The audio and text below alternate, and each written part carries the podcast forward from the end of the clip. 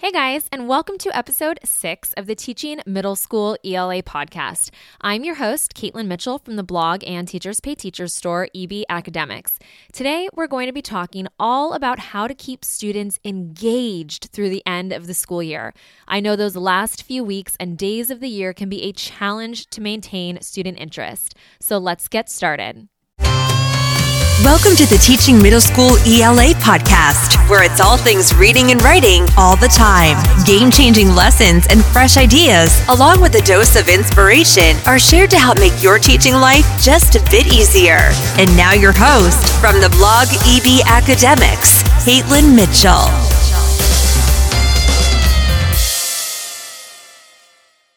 All right, so I am super excited to get into today's episode because I'll be sharing one of my very favorite end of the year ideas that you can easily take and implement in your classroom right away as we gear up for the end of the school year.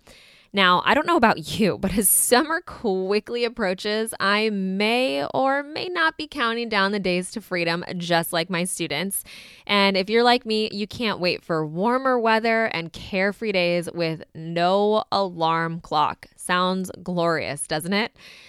But we need to cross off one of the biggest hurdles of the school year before we do that, and that is keeping our kids engaged in their learning even with summer just on the horizon. So, today, the idea that I will be walking you through is something that will not only have your students engaged, but it'll make you look forward to going to school. It'll make you and your kids laugh out loud, and I promise it's to put smiles on everyone's faces. So, I'm super excited to share this with you today. So, here's what it is, and here's how it works. Once the, I've, uh, so we get towards the end of the year, right? And once I've wrapped up my final unit with my students, and while there still might be like a handful of days left in the school year, I tell my kids that we are going to be getting a jump start on summer and that we will be headed off to camp together. Sounds interesting, right? Do you see where this might be going? Summer camp, anybody? Um, exactly. That's exactly what we're going to be doing. I put together a fun summer camp classroom transformation, and it is so awesome. I decorate the classroom with like super simple cl- uh, camp like decor. I got a fake fire pit. I have some signposts that say like lake or registration, things like that. Um, I even cut out some trees from like green construction paper. I hang up outdoor lights put little lanterns on student desks with like s'more food items like, you know, chocolate, marshmallows, uh, graham crackers, right? You get the idea. So I set up the classroom with, it's not like this super over the top classroom transformation. It's fairly easy compared to some of the other crazy things you might see online, but it goes so far with the kids. And what I love about this is that you can go as big or as little as you want to with that classroom transformation. And if you really want to go all out, and I haven't done this yet, but I think I might do it this year, is you could dress up like a camp counselor, right? How much would your students just love that if they walked in and see you dressed up like a camp counselor one day? And the point in doing this summer camp classroom transformation is yes, to get your students curious and motivated, and they're going to be engaged and excited as soon as they walk into their classroom and see that transformation. But it's not just that, right? We don't want to just leave it at that. No, we still have to keep things academic, right? So as soon as students walk in, they see a big sign that reads, Welcome to Camp S'more Writing. Get it? Like s'mores, right? It's kind of lame, but it's also kind of awesome. And obviously, at this Camp S'more Writing, we're going to be focusing on, you guessed it, writing. So essentially, this classroom transformation becomes like that overarching theme that my writing games that I put together really play off of. So at Camp S'more Writing, students are practicing like a ton of writing skills that we've learned over our year together. And it ends up being like three to four days of just super incredible fun and honestly, some incredible learning. I wish it was something that I could do like every day of the year, but that's just not feasible. So, I'm going to walk you through exactly what I do so that you can do the same exact thing with your students too, because I'm telling you, it's freaking awesome. So, prior to the first day of camp, I like to organize my students into teams, and then I assign each team a camp color and a pennant. So like I'm thinking back to the days of like, you know, old school camps from like the 50s that maybe our parents went to type thing. So they each have a camp color, like a team color, and then a pennant that is for their team. And then I sit down and I kind of organize and I figure out what skills I want my students to review. And then I take those skills and I turn them into fun, like camp games. And I'm going to give you some ideas of what those camp games are a little bit later in this episode. But just to give you an idea of the types of skills that I that I focus on, um, I do things like utilizing stronger vocabulary words, uh, sentence structure, sentence types, uh, figurative language, things like that. And when I create those various games that students are going to participate in at Camp S'more Writing, I also like to throw in like a few just for fun games. And I think of like Sandman from camp as morbid of it is looking back as it as looking back at that game as an adult, but it was so fun as a kid. And then once students come into class on that first day of camp, put them in their teams, I give them their team color, I give them their team pennant, and I say, let the games begin, right? And they are just stoked. Their eyes are just lit up with excitement. They can't believe that we're actually doing this. And students will then work as a team to complete each writing game that I have created for them. And then as students complete the games, they get certain points for whichever place they come in in that specific game. And throughout those three to four days, we keep track of each team's points for each game and we put them on like this huge scoring sheet that I have hanging up in the classroom. And then on the last day of camp, the winning team gets some sort of prize. And I usually buy like cake pops from Starbucks for them because my kids just go nuts for those for some reason. But you could make cookies or I don't know, you could come up with some fun prize for them, whatever works best for you and your kids. So that's what the whole camp experience looks like, right? But I want to break down and explain some of the writing games that we actually do so that you can kind of take them, put your own spin on it, or do whatever you want to do with your kids because really like I want you to be able to go back into your classroom and I want you to be able to do the same exact thing because it's just so so fun.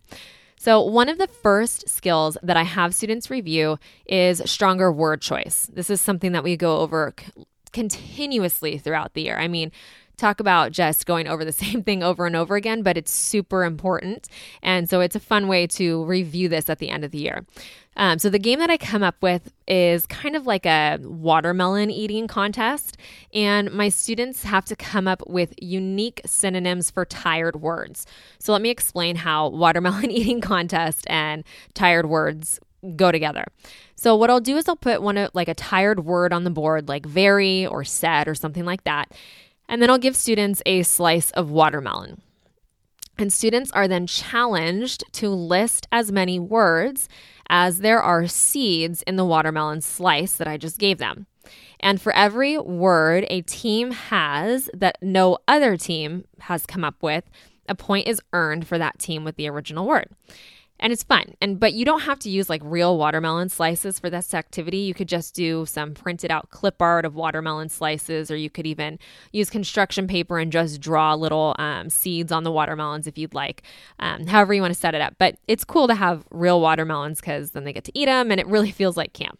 So that's one of the first um, games that I have my students do. The next skill that I like to have my students work on is sentence types. So I'm talking simple, compound, complex, compound, complex sentences.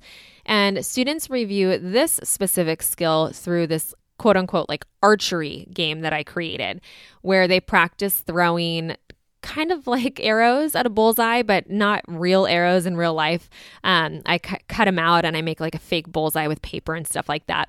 And depending on which part of the target the students choose, they then must create a simple compound complex or compound complex sentence. And like I said, it's not like this real archery game with real bows and arrows, but it's just a fun little printed out activity for students. And this one's really um, a crowd favorite. They love this one every year. So you can kind of start to see how I take these skills and turn them into games that are with that camp theme so that it really stays within that camp s'more writing overarching summer camp idea. Um, one other thing that I want to share with you, one other activity is I do always do like a scavenger hunt for figurative language where teams compete to find examples of similes, metaphors, hyperboles, you know, all different types of figurative language within a short story that I give them. So that's really fun too because they're racing against each other, but they're also having to really look at the text and analyze it to make sure that they get all the figurative language. And I just love that one. So, again, like I said, each of these games are focused on various writing skills that we've covered throughout the school year. And I do about like five or four more games than that. But hopefully, sharing these three will kind of give you a good idea of what those games can look like. Um, but when you come up with them on your own, if you want to, it's important to really keep that overall experience of the um, camp theme. So when you're coming up with the games, try to go with it with that frame of mind through that lens of camp theme, summer camp themed. So, one last thing that I do like to do before we wrap everything up with our Camp S'more writing is I like to pass out camp awards to individual students who really stood out in their team. So, I have each team award each member of their group one of the fun awards that I've created. And some of those awards are things like Happy Camper or Busy Beaver or the Stick With It Award, Crazy for Camp Award, fun things like that. And it's just a really cute little way to kind of wrap everything up. So, there you have it. My students love participating in these activities, and I love how focused they are on learning while they're still having fun. And it's such a great way to just end the year together, you know, transition into summer. And it's something that I so look forward to every single year. So if you're interested in seeing, you know, each and every game that I do with my students, plus all of the other decor items that I use, like you want to see pictures and stuff like that, I actually put together a blog post for you that you can access via the show notes for this episode. So just head over to ebacademics.com forward slash six and you can access the show notes there. Um, but hopefully that gives you some good ideas for creating your own Camp S'more writing for the very end of the year, those last few days of school, to really just end the year with a bang. All right, thank you so much for joining me today, and make sure that you hit the subscribe button so that you don't miss a single episode in the future. And I would love for you to leave me a review. Just share with me your thoughts. Let me know how you're enjoying this podcast. I love hearing from you guys, and it means the world to me. So thank you so much for joining me and I will see you next time.